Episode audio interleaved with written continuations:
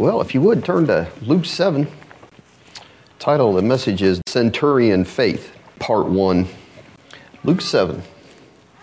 And beginning in verse 1, we read there, it says, Now when he, Jesus, had ended all his sayings in the audience of the people, he entered into Capernaum. And a certain centurion's servant who was dear unto him was sick and ready to die. And when he heard of Jesus, he sent unto him the elders of the Jews, beseeching him that he would come and heal his servant.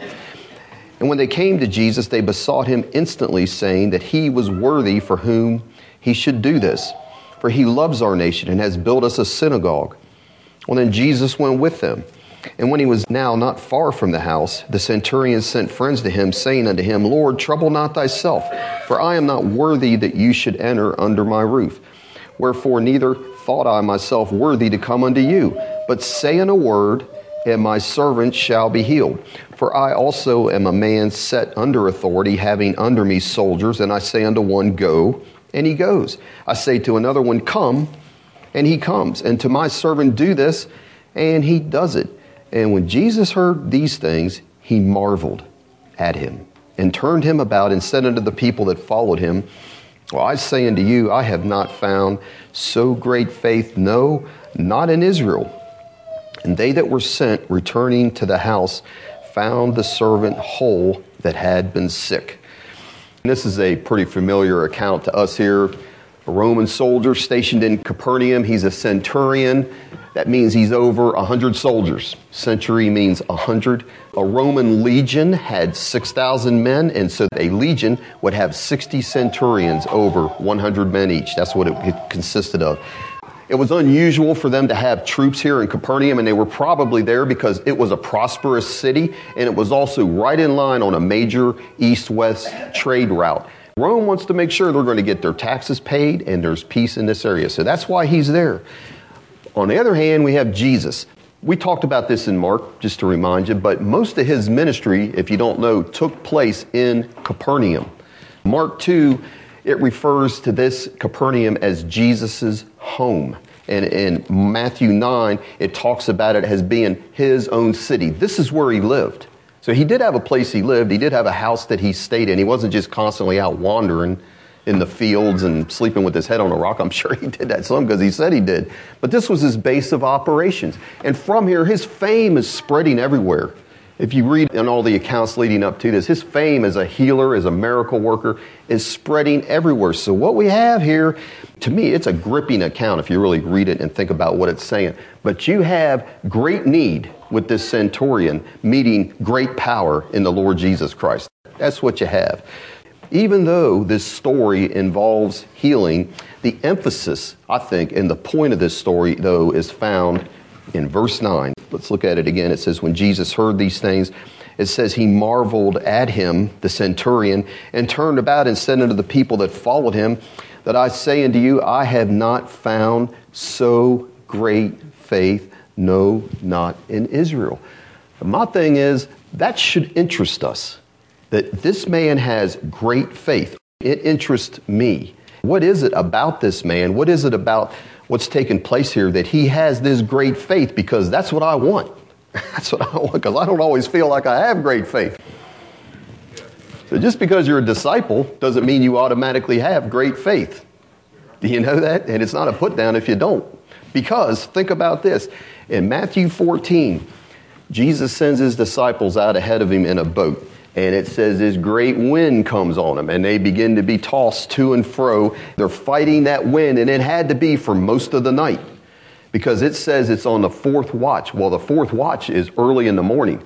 And that's when we know the story. I'm not telling you a story you don't know, but the fourth watch early in the morning. So they've been struggling all night and they look and you know the old song we used to sing, Here comes Jesus walking on the water. And here he comes walking on the water. And they see him, and it says they scream like girls in fear because they think they're seeing a spirit. The thing about the Lord is he's always got a positive attitude, doesn't he? because he's full with faith. And what does he tell them? Hey, girls, settle down. Be of good cheer. It is I. Be not afraid. I feel like that a lot of times. I feel like a little girl in a trial. Lord help me. and it's like, there he is, though. Every time you do that, if you listen, he's saying, Be of good cheer. You don't have to worry. It is I. Be not afraid. I'm right here with you. Because of that, Peter gets a little gumption about him or whatever. and he's emboldened and he says, Lord, you know, if that really is you, he still wasn't 100% certain, bid me to come out to you on the water. And Jesus gives him a one word answer. What does he tell him? Come.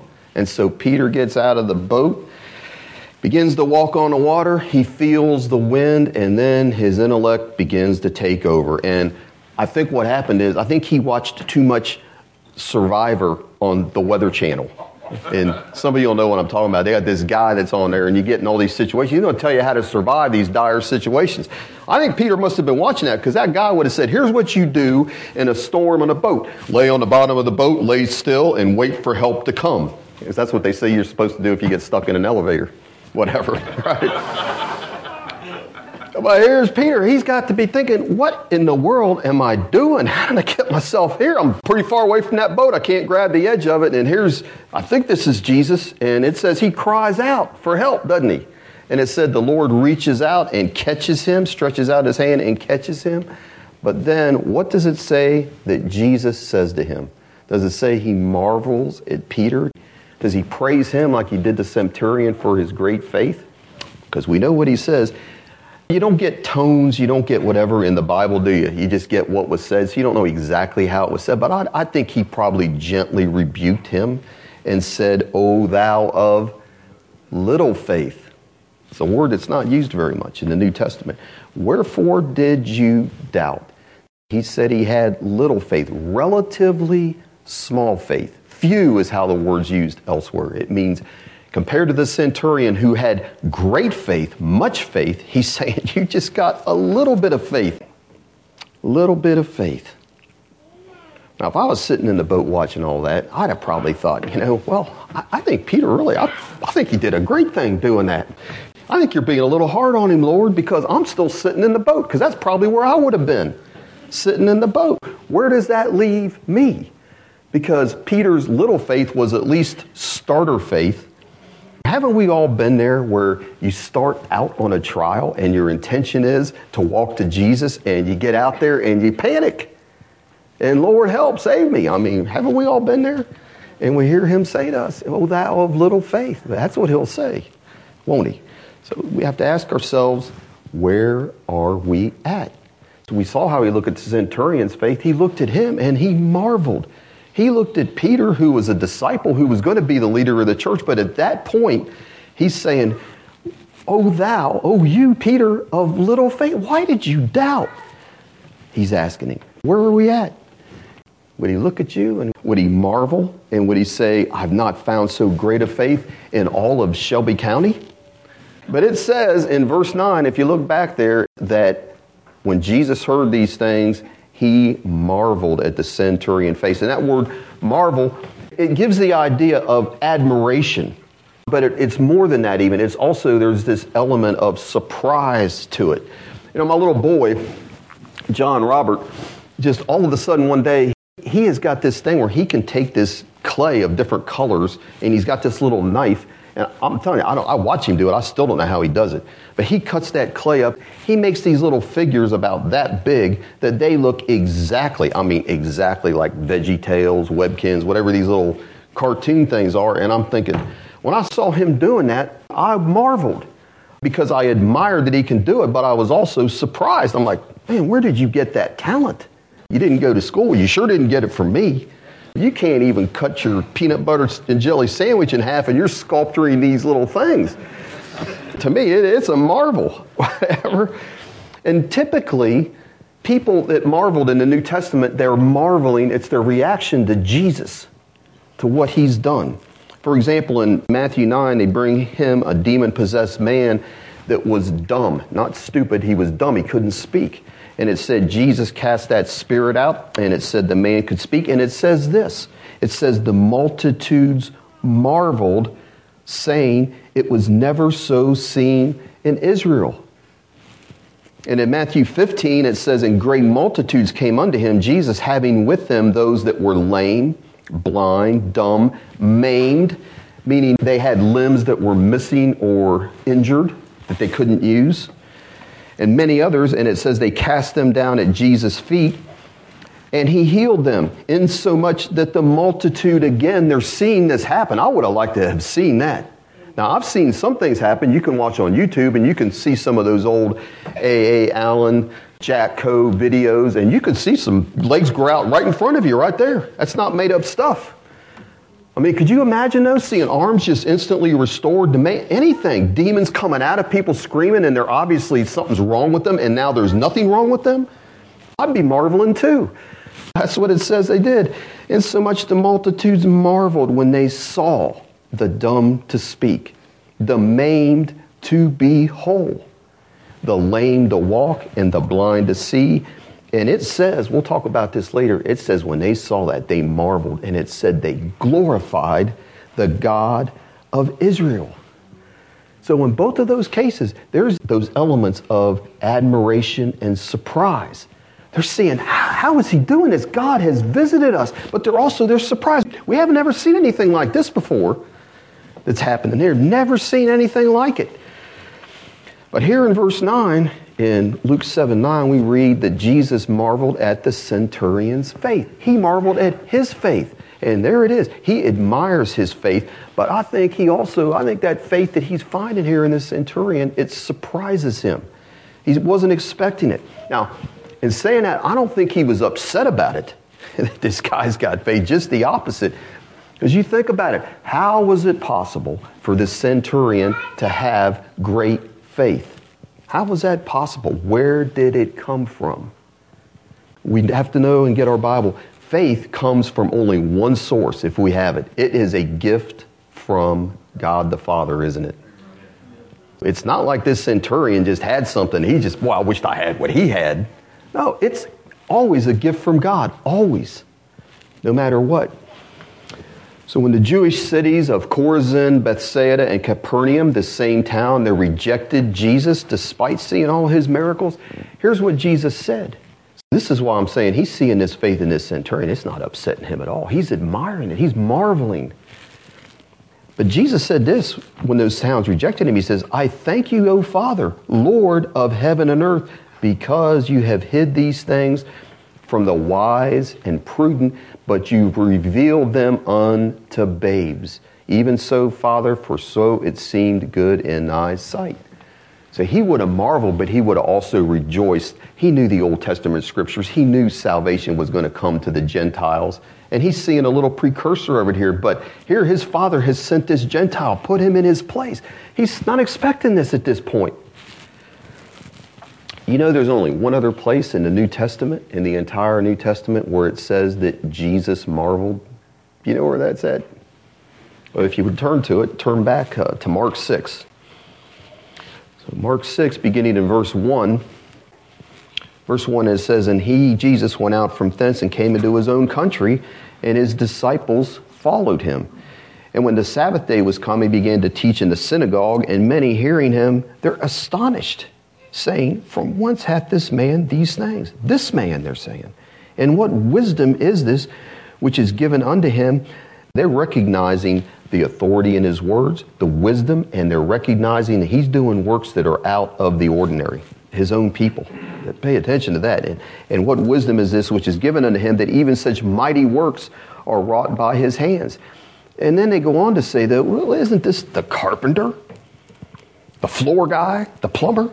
The son of Mary, the brother of James and Joseph, and of Judah and Simon? And are not his sisters?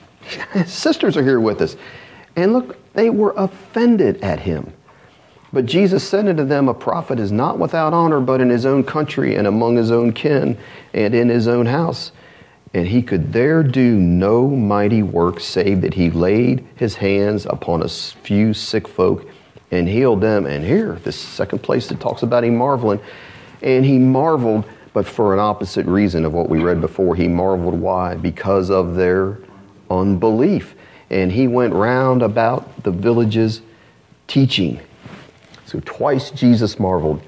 He saw faith where he wasn't expecting it in a Gentile soldier, someone that wasn't raised in the scriptures, had no idea about the scriptures.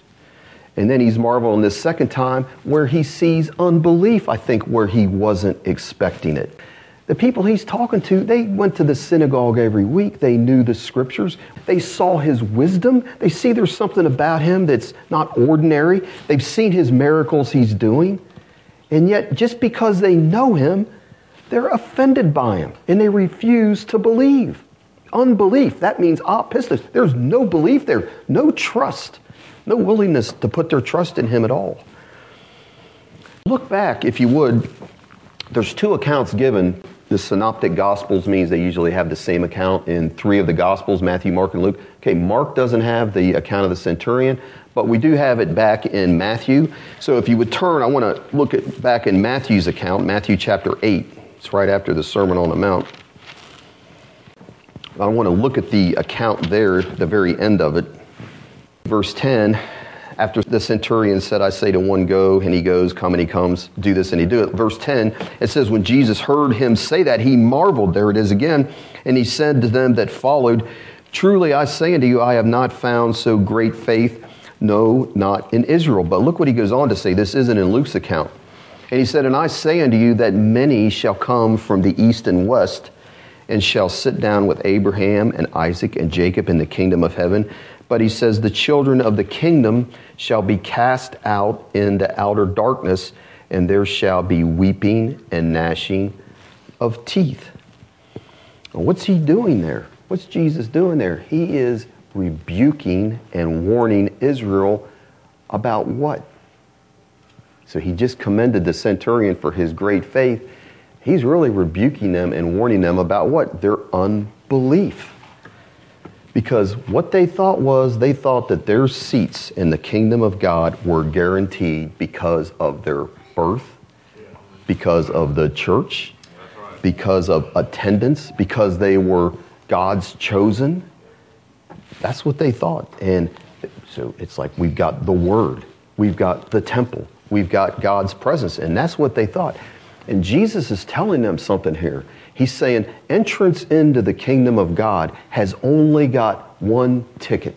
There's only one ticket that's going to get you in there. And what is that? Faith. Faith in Jesus. it's faith, it's trust in God. And he tells them, many will come from the east and west and shall sit down with Abraham, Isaac, and Jacob in the kingdom of heaven. But the children of the kingdom, he's talking to Israel the children, the ones that thought they would be there, the children of the kingdom, are going to be cast out into outer darkness. That's bad news there. That's a solemn warning. But listen, it's not just for Israel, it's a solemn warning for all of us, isn't it? It really is. Because Paul wrote to the Gentile Christians in Rome in the book of Romans, he said, Look, the Jews were broken off of the vine broken off so you could be grafted in. And that's us. That's us Gentiles grafted in. But he warns them this way. He says this in Romans 11 Well, because of unbelief, they were broken off. But you stand by faith. Be not high minded, he says, but fear. Unbelief broke them off, and we stand how? How do we stand? By faith. And faith in the living God. We can't be worried about other churches and what they do and don't believe and measure ourselves by them. We're responsible, each of us individually, for the revelation that God has given us, aren't we? And that's all I'm saying. So some of us, we've heard this, have more light than others, but we're responsible to walk in the light God has given us. That's the way it is. I'm not coming on anybody for missing it or failing in a trial because here's why. We've all missed it. You know, is there anyone in here that can raise their hand and say they have always fully trusted God? Can anyone do that? I don't have my hand up. I can't. I missed it in a trial. I had this attitude like, man, anybody that goes to a hospital, I can't believe they would do that. I mean, I had an attitude like that at one time. And lo and behold, my wife and I, back in 1988, we have a baby at home and things, it couldn't have been a worse nightmare. And I realized going through that that my prayers aren't getting any higher than this ceiling than that trial.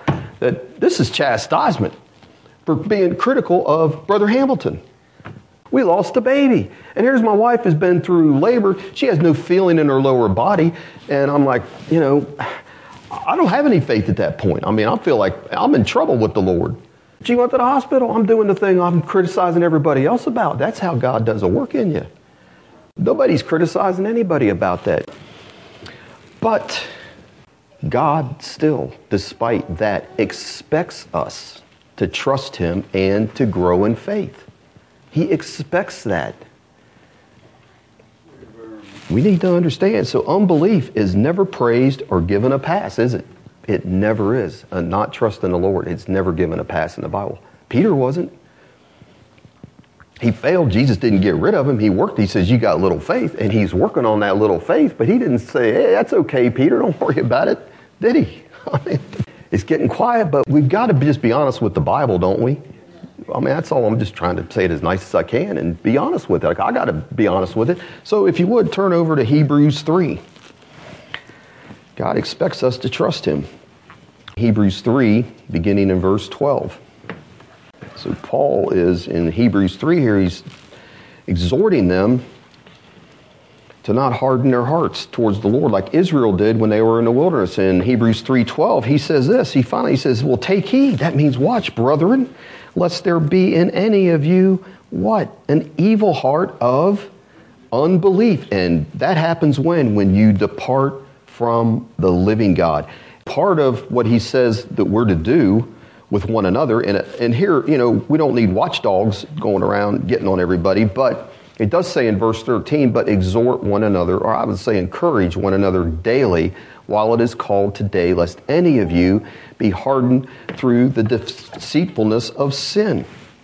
Go over to verse 18. Look what he goes on to say. He says, and here's the seriousness of it. And to whom swear he that they should not enter into his rest, but to them that believe not? Now, that word actually there means obeyed not. But he goes on in verse 19 and says, So we see they could not enter in because of, and there's our word again, unbelief. There shouldn't really be a chapter break there.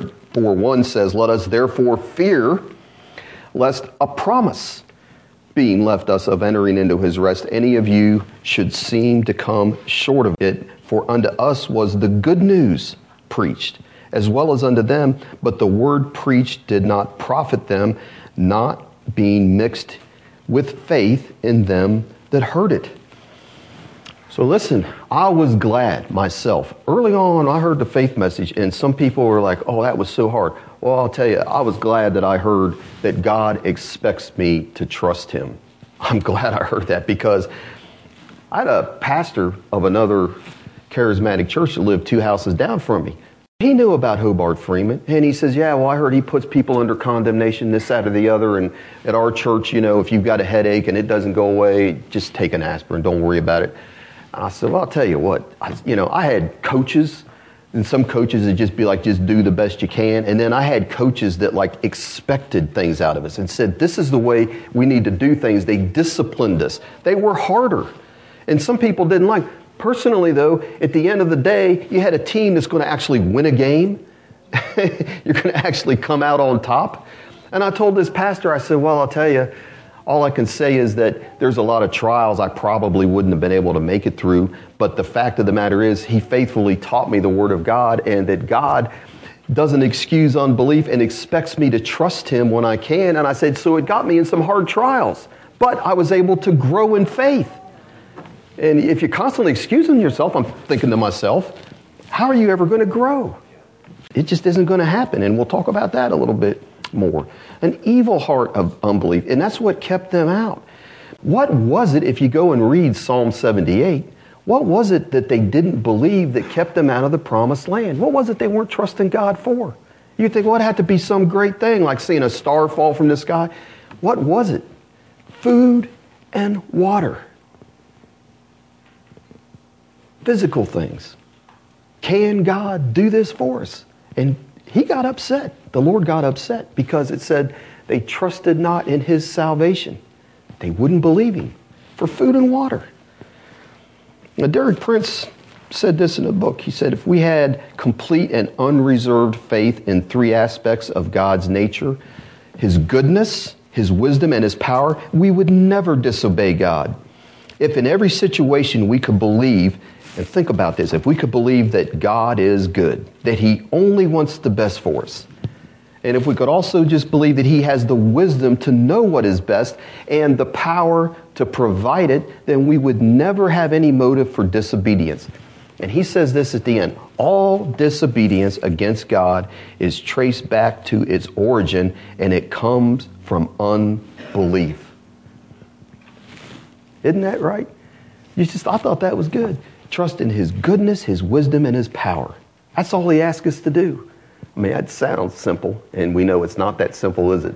Because we got the world, the flesh, and the devil coming against us in a big time way. And that's a battle, isn't it? It is. We've all been in trials. We all know what it's like. It's not easy. But if you would turn to Second Chronicles 14, I want to walk through this story of Asa here.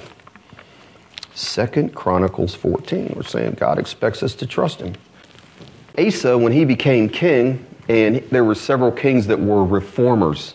They came on the scene. Israel was not in a good state, and they had to clean things up. They had to get people back to where they're seeking the Lord and looking to trust Him.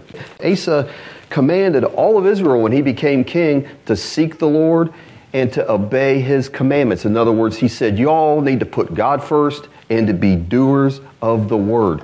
And amazingly, the people obeyed Him. You're in chapter 14. Look in verse 4 is what I said. And he commanded Judah to seek the Lord God of their fathers and to do the law and the commandments. They sought the Lord, they obeyed his word. You know what that means they were doing? When you seek the Lord and you obey his word, you know what that's called? That's called walking in fellowship with the Lord. And you won't have trouble getting your prayers answered. You won't be afraid of trials when they come along. That's, but that's what they were doing. Why I say that is, is because after that, you read that one million Ethiopians come against little Judah. One million to destroy them. And Asa cried out to the Lord. Look at it in verse 11. Look what it says. And Asa cried unto the Lord his God and says, Look at this prayer. Lord, it is nothing with you to help whether with many or with them that have no power. You ever felt like that? Help us, O Lord our God, for we rest on you. And in your name we go against this multitude, O Lord. You are our God, and let not man prevail against us. That is the way to pray. That's the way to pray. Look at it again. Lord, it's nothing with you to help. Nothing, whether with many or with them that have no power. I put myself there. Help us, he says, O Lord our God. We rest on you. And in thy name we go against this multitude, O Lord. You are our God. Let not man prevail against you. He puts it in God's court, doesn't he? They think they're attacking us. Lord, they're coming against you because we're your people. And did it work? Did that prayer work? You bet. You know why? Because we say it all the time. Because God is faithful. What did the Lord do? They're doing the right thing here, aren't they? They're seeking the Lord, they're putting Him first, they're just walking in His commandments. That doesn't earn them a thing. It, do you know that? Walking in the commandments doesn't earn you the right to claim God's going to bless you, it just keeps away the hindrance because they still say we have no power. Look at we're nothing compared to what's coming on us, and we look to you. We need your help. You don't see anything in there where he's like, "Look how we've lived, Lord." You don't see him putting that before him. So God sent Asa when this happens after this battle. He sends him a prophet. He wants to encourage him and Judah. Just keep doing what you're doing, so I can bless you and be with you. Look at it. Look at the beginning of chapter 15, beginning in verse 1. And the Spirit of God came upon Azariah, the son of Oded. And he went out to meet Asa when he's coming back and said unto him, Hear ye me, Asa, and all Judah and Benjamin, listen up. The Lord is with you while you be with him. And if you seek him, he will be found of you. And let me hear an amen. Because that's the truth, isn't it? And what does he go on to say? But if you forsake him, then what will happen? He will forsake you. That's an amen too. It's just, that's the way it'll be. Now, for a long season, Israel had been without the true God and without a teaching priest and without law. But look what it says in verse 4. But when they in their trouble did turn unto the God of Israel and did what? And sought him, then he was found of them. Are you in trouble today? There's the answer, isn't it? There's the answer right there. Get before the Lord, seek the Lord, wait on him, and he will come and help you. Won't he? He will. There's a man, I got several of his books. He was uh, part of the Salvation Army back when the Salvation Army, I mean, they had truly some very godly men and women that were part of their group back in the day. I don't know that much about them today. I don't think they're anywhere near like they used to be. But there were some people that had a love for God and the power of God was on their life. Samuel Brengle, I've got some of his books, and he's got some things in there, some of the best things I've ever read. And I ran across this. He said this He says, If I were dying, and had the privilege of delivering a last exhortation to all the Christians of the world. And that message had to be condensed into three words. I'm thinking, well, what's he going to say? He's dying. His last message, he's going to put it down into three words. He said, I would say, wait on God. He then went on to add this there is a drawing nigh to God, a knocking at heaven's door, a pleading of the promises, a reasoning with Jesus a forgetting of self, a turning from all earthly concerns, a holding on with determination to never let go. And he says, when you do that, that puts all the wealth of heaven's wisdom and power and love at the disposal of a little man. I thought, that's me, a little man. You ever feel little? Like you've been whittled down to little? And he says, when you do that, you draw near to God, knock at heaven doors, plead the promises, reason with the Lord, forget yourself, turn from all earthly concerns, hold on with determination to let go. That brings heaven down to you. It'll help a little man. He says, so that when all others tremble and fail and fly, this little man shouts and triumphs and becomes a conqueror in the very face of death or hell. I thought that was good. And that's a guy that is talking because he's experienced it, not just because he read it somewhere else. So Asa, he reigned 41 years over Judah. 41 years he reigned as king. 35 of those years he sought the Lord and he had peace. Look in chapter 15, verses 12 to 15. And they entered into a covenant to seek the Lord God of their fathers with all their, this is all the people. Can we do that? a covenant to seek the Lord God of their fathers with all their heart and with all their soul, and that whosoever would not seek the Lord God of Israel should be put to death, whether small or great, whether man or woman.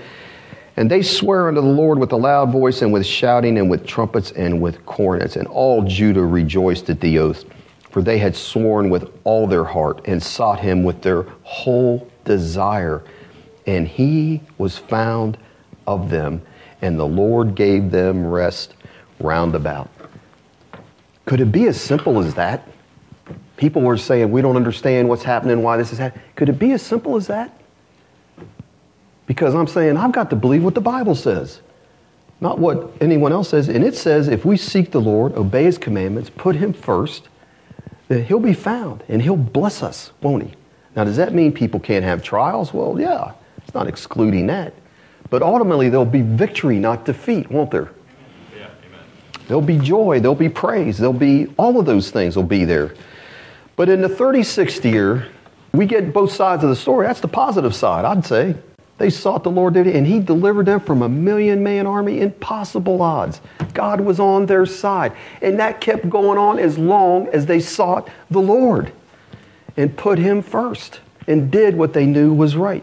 But then in the 36th year of his reign, Israel decides to attack Judah. Look in chapter 16. In the sixth and 30th year of the reign of Asa, Baasha, king of Israel, came up against Judah and built Ramah to the intent that he might let none go out or come in to Asa, king of Judah. And here's what happens. He's been a long time seeking the Lord, but this time, instead of seeking the Lord, Asa I'm not going to seek the Lord. He took money, silver and gold, and he paid the king of Assyria to defeat Israel. Didn't seek the Lord at all. And guess what? God was not happy with that. And he sent Hananiah the seer to Asa to rebuke him. So look in chapter 16, look in verses 7 and 8. And it says, At that time, Hananiah the seer came to Asa, king of Judah, and said unto him, Because you have relied on the king of Syria and not relied on the Lord thy God, therefore is the host of the king of Syria escaped out of thine hand. And look what he says in verse 8 Were not the Ethiopians and the Lubims a huge host with very many chariots and horsemen? Yet, because you did rely on the Lord, at that point he says he delivered them into thine hand. That had to sting, I would think. You put yourself in Asa's shoes because Asa had experienced God's faithfulness. That's what this prophet's telling him. He, you've experienced his faithfulness in a big time way. But here's what happened, and it's happened to all of us. He got himself in a backslidden condition. That's what happened. And he wasn't seeking the Lord, but what did he do? He sought man's help. We got to deal with what the Bible says, don't we? That's what it says. And he went on to say, look in verse 9, we quote this scripture a lot because he's saying this to him. He says, For the eyes of the Lord, he's looking to help somebody out. He's not looking to punish anybody. But the eyes of the Lord run to and fro throughout the whole earth to show himself strong in the behalf of them whose heart is perfect toward him, or it could read, whose heart is completely his. And he says, look what he says at the end of verse 9 Herein, Asa, you have done foolishly. Therefore, from henceforth thou shalt have wars. Well, what was his reaction? What was Asa's reaction to that? Did he fall on his face and repent?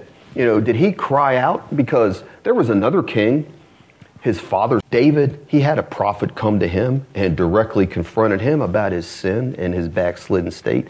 And you know what David's reaction was when that happened? What did he cry out? It says he cried out, I have sinned against the Lord. But is that what Asa did? Was that Asa's reaction? Look what it says in verse 10. It says, after the prophet spoke, and it was the Spirit of God on this prophet. And then Asa was wroth with the seer. Well, I mean, he doesn't understand. Wroth with the seer is being wroth with God. All he did was speak God's words, right? And Asa was wroth with the seer, put him in a prison house for he was in a rage with him because of this thing. And Asa oppressed some of the people at the same time. That's a typical reaction when unbelief, or I would say really anybody's confronted with their sin. That is really, honestly, isn't that the reaction that you have? When somebody confronts you, isn't your first reaction, you know what they're saying is right, but because they're saying something to you, your first reaction is anger, isn't it? Because of pride. Let's just be honest. If somebody comes up and says something to you, generally you're in a bad state to begin with, so you're not going to probably have a spiritual response. But you're probably going to get mad because your pride's just been wounded. What would have been the best thing for Asa, for all of us? I mean, we all have to deal with this, is not to justify unbelief or just small faith, starter faith, like Peter.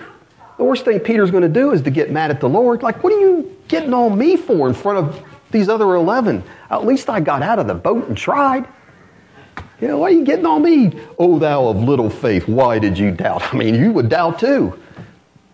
That's the worst thing we can do. But what we have to do is, all of us, if things aren't where they ought to be, we're not seeing the results we'd like to see, we need to repent and seek the Lord to help you to trust Him. All of us do. We've all been there if we're not there now. And God will. When the father of the epileptic boy cried out in unbelief to Jesus, that demon starts manifesting. And Jesus asking him questions, and he cries out. He's just getting frustrated. The disciples, he thought for sure they could handle this situation, and they couldn't. And why couldn't they? When they asked him, why could we not cast him out? The King James will say, because of your unbelief. The newer translations will say because of the littleness of your faith. Either way, they didn't have what it took. But when this man cries out, he says to Jesus, If you can do anything, if you can do anything, have compassion on us and help us. He's saying that to Jesus. And Jesus looks at him and he says, If I can do anything, that's not the problem. He says, If you can believe all things are possible to him that believes.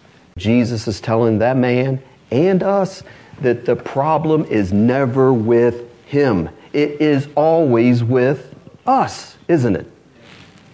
Always with us. But the story doesn't end there. Praise God, it doesn't end there because we read this and it says, And straightway the father of the child cried out, and he said with tears, Lord, I believe, help thou mine. And here's our word again that was in Hebrews 3 help mine unbelief. I got it. I'm not going to try to hide it. I'm not going to get mad at you for saying I have it. Please help me because I want to trust you. Isn't that our heart here? I mean, even if you messed up, man, I want to trust you. He marveled in Mark 6 at their unbelief, but here he's helping this guy. He was willing to help those people in his town. It says he went around about teaching. I may help you get faith that comes by the word. What about teaching? And this guy is crying out with tears for Jesus to help his unbelief, wants to be delivered. And when you have an honest cry like that, he will help you. Any of us. He will. And we know he helped him. You know why? Because that boy got delivered. As I'm telling you, he would never have been delivered if that man hadn't had at least a mustard seed of faith, which he didn't have before.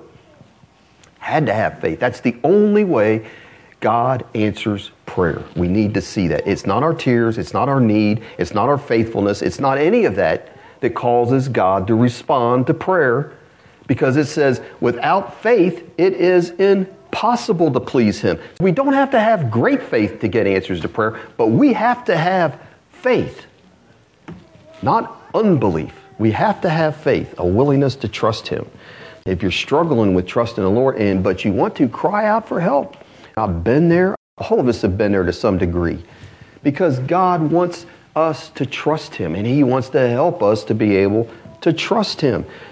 I'll just say this if you failed in a trial, don't rest in defeat. Seek the Lord, get in the Word, repent of whatever has caused your faith to fail. Because there is no one blanket thing that causes people to fail in a trial or not to have faith. There's a lot of different things that can enter in. Okay? There really is. There's a lot of things that can enter in. Realize this. What we need to realize is that faith is a spiritual fruit that comes from prayer, reading the Word, and I'm going to add it's a revelation of the Spirit. Now, I'm not saying you have to have a rhema before you can exercise. I'm not talking about that. But what I am saying, though, is faith is not a matter of willpower, but it is of supernatural power and enabling by the Holy Spirit. Our eyes have got to be opened supernaturally. Because when Peter made his great confession of faith, Thou art the Christ, the Son of the living God, Jesus says, You didn't get that on your own, Peter. Flesh and blood didn't reveal that to you. That had to be revealed by whom? The Heavenly Father. And that's what has to happen. Our eyes have to be opened supernaturally to be able to see Jesus for who he is, to be able to see him for his power, his wisdom, and his willingness to help us. That's all essential. So you remember we taught on this one time, the two men on the road to Emmaus? And it says as they were walking when Jesus first came up, it says their eyes were holden, King James, or prevented from recognizing Jesus until it says he opened up the word to them. Their, their hearts were burning. And then it says, as he break bread, it says their eyes were opened. And then it says they knew him, but not until God did it.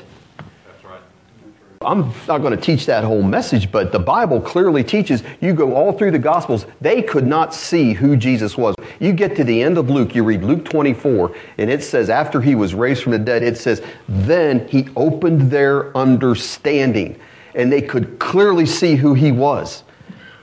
But we're dependent. That should put a fear in us. We're dependent on God to open our eyes to see truth, aren't we? And that's where faith comes from. David prayed this. Open mine eyes that I may behold wondrous things out of your law. Now, Brother Hamilton quoted this verse. I heard it as much as you all. I should be able to quote it from memory. I can't. But he quoted this verse to us, but it is crucial. Because listen, to, in light of what we're talking about, Ephesians 1, where Paul prayed, I cease not to give thanks for you, making mention of you in my prayers. And here's what Paul prayed that the God of our Lord Jesus Christ, the Father of glory, may give unto you the spirit of wisdom and revelation in the knowledge of Him, the eyes of your understanding being enlightened, that you may know. The fact that you know something, you're not going to have faith for a big thing unless you know that the power of God is available to you. And that comes from a revelation. Read it on your own. But what he goes on to say is that the eyes of your understanding being enlightened, that you may know what is the hope of his calling, what is the riches of the glory of his inheritance in the saint, and this part, and what is the exceeding greatness of his power towards us who believe. So you can't know of that great power towards you if you're believing without God opening your eyes and my eyes. You're struggling. We need to make that a thing of prayer, don't we? That's Ephesians 1. So, where does God want our trust to be? He wants our trust to be in Him, doesn't He? Psalm 118 I called upon the Lord in distress, and the Lord answered me and set me in a large place. And it goes on to say, we used to sing this song, it is better to trust in the Lord than to put confidence in man. It is better to trust in the Lord than to put confidence in princes. I've been told that it's an idol to trust God only. It's an error to teach that. I'm scratching my head over that one still. Now, I know what was meant by what was said that this whole thing of trusting God only can be a source of pride and self righteousness. But let me just say this you could say that about anything spiritual. You could say that about giving, about witnessing, about worship, about how you love. Anything can be a self righteous idol in that sense, if you see what I'm saying. So, does that mean that you shouldn't love, you shouldn't give, you shouldn't worship, and you shouldn't trust God only? No. Just don't do it in a self righteous, prideful way. If I'm the only one standing, I'll go find my little place in a corner, but that's the way I read my Bible. I'm sorry. Everyone else doesn't see it that way, but that's just the way I see it. Because it is through our faith, our trust in God, that we bring Him glory and that's the purpose that He created us for. You know, the Westminster Confession, the basic question at the beginning of it is what is the purpose of man? What is our purpose for being created? What's our purpose for being here on earth? And the answer is to glorify God and to enjoy Him forever. So listen to this psalm, Psalm 50 15. God says, Call upon me in the day of trouble, and I will deliver you, and you shall glorify me. I would say that God wants us to trust Him so that He can meet our needs and then receive the praise and honor and glory that's due Him. Here it is, Psalm 50 15. Call upon me in the day of trouble. I will deliver you, and you shall glorify me. You look at that backwards, to glorify God means that He has to deliver us which means we have to be in trouble. And I hate to be in trouble. Don't you? I do. I hate being in trouble. We're back to great faith. Do we want to have little faith or no faith, or do we want to have great faith? Do we want that to be our goal? Do we want our faith to increase? I would hope so. Listen to George Mueller. He says, God delights to increase the faith of his children. Delights to increase the faith of his children. Our faith, which is feeble at first, is developed and strengthened more and more by us. We ought, instead of wanting no trials before victory, no exercise for patience, to be willing to take them from God's hand as a means. In other words, it's what he's going to use to bring us into great faith or patience or whatever it is we need. He goes on to say, listen to this I say, and say it deliberately, trials, obstacles, difficulties, and sometimes defeats are the very food of faith.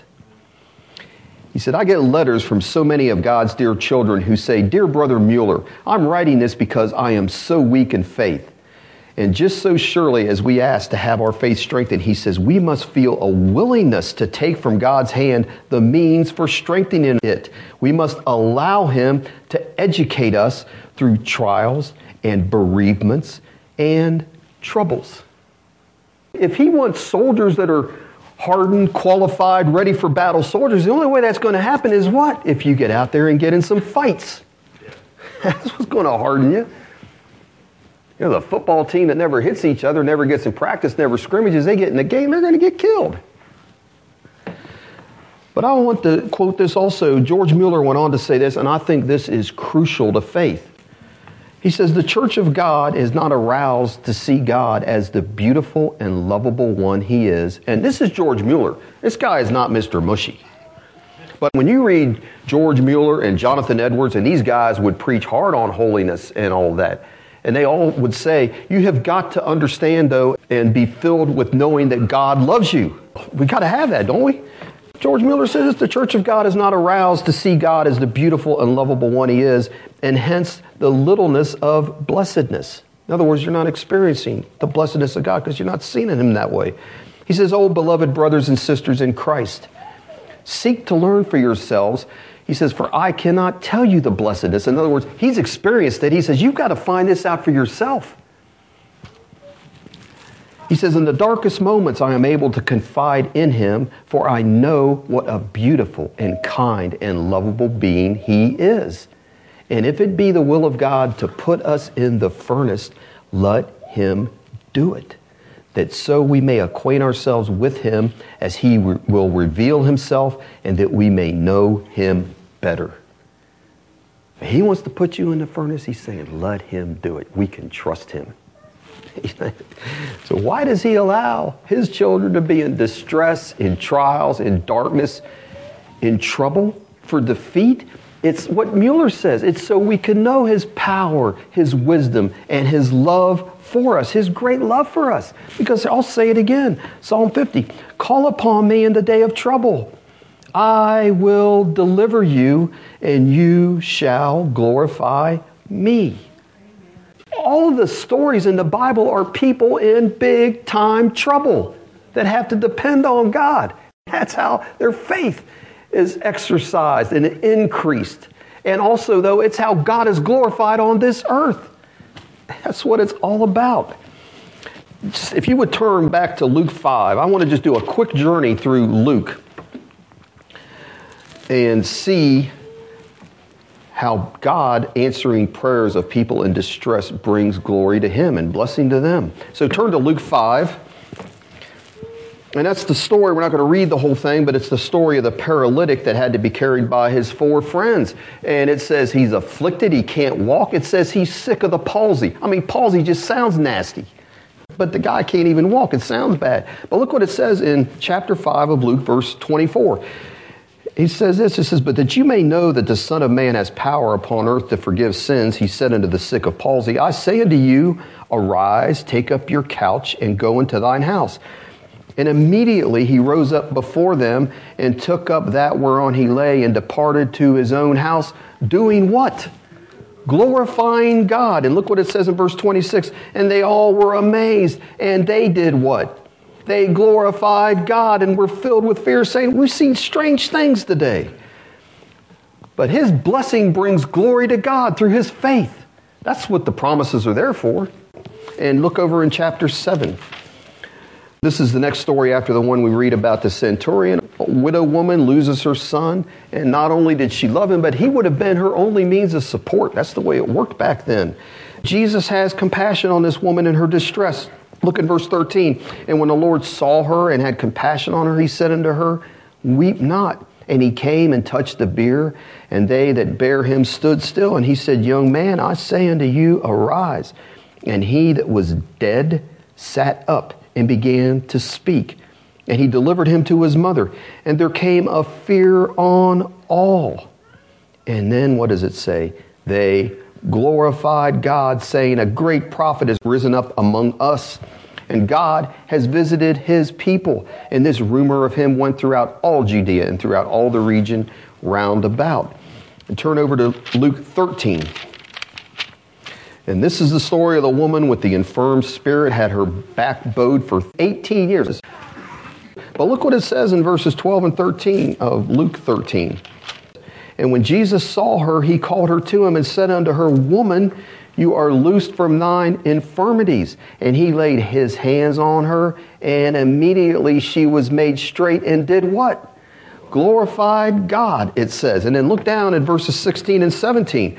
And he tells the Pharisees, he says, Ought not this woman, it's an ought, an obligation, being a daughter of Abraham, whom Satan has bound, lo, these 18 years, be loosed from this bond on the Sabbath day. In verse 17, when he said these things, all his adversaries were ashamed, and all the people rejoiced for all the glorious things that were done by him. And the last one, look over in Luke 17, and beginning in verse 11. The ten lepers.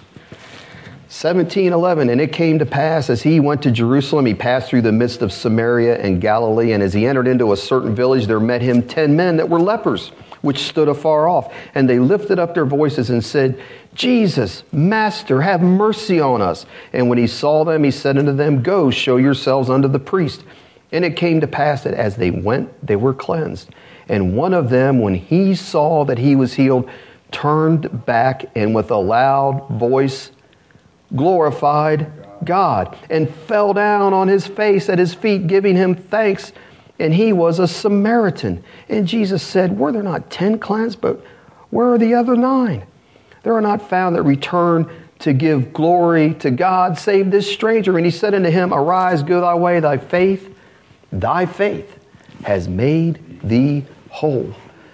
The paralytic, the widow, the woman bound by Satan, and this leper, all of them were in trouble. They were all in distressing situations. But all of them did what? They came to Jesus in faith. And what did they find? Deliverance, didn't they? Didn't turn one of them away. Deliverance from their troubles. And the result of that was that God was glorified by all. Amen. I mean, man, oh man, you got some infirmity that you have been stuck with for a long time, and you know the power of God has hit you and delivered you. How could you not glorify Him? I mean, it's a blessing to you, but it's giving Him the praise He deserves. That's just the way the universe is created to operate. Honestly, and that's the way it will in eternity. Glory to Him for everything He's done. But what was needed? What was needed in all of these cases? What was needed? The power of God, the Holy Spirit, the presence of the Holy Spirit in the Lord Jesus Christ, and faith in Him. That was all that was needed, period. Period. No other means were needed. That is what the Bible teaches. God wants us to have great faith. Why? So He can marvel. And when He does, it will be all by His grace. It's not going to be because we were so smart, so tough, so willing to trust Him. This was just going to be like a one page introduction to everything, and it just kept growing. So, anyways, so that's why it's part one. It was going to be a one time message, but we're going to have part two next week. We didn't really look at the centurion, but next week I want to look at the centurion, three things involved in his great faith. Just to give you a little heads up, the three things involved in his great faith we've sort of looked at today, and one was a great need, the other was great humility, which is always there with faith, and the other was an understanding of the authority of the Lord Jesus Christ. Those three things are what made his faith great. Amen. Let's go before the Lord. Heavenly Father, we thank you, Lord, for the word that you've given us and how clear the message of the New Testament and the Bible is, Father, as far as what the Lord Jesus will do and what you expect from us, Father. And I just ask you'll give us all hearts, uh, like in Second Chronicles under Asa, Lord, that we will have hearts that are committed to seeking you and to doing your commandments, and so that we can see your power and your glory manifested in our lives and in our midst. And I trust you'll do that, that your word will take effect in all of us here by your Spirit, and you'll speak to us and speak to us further than just this meeting, Lord, and we not just get caught up in other things and forget what you've said. So thank you that you'll do that and ask your blessing to rest upon all of us today, all of your people here, and we thank you for that in Jesus' name. Amen.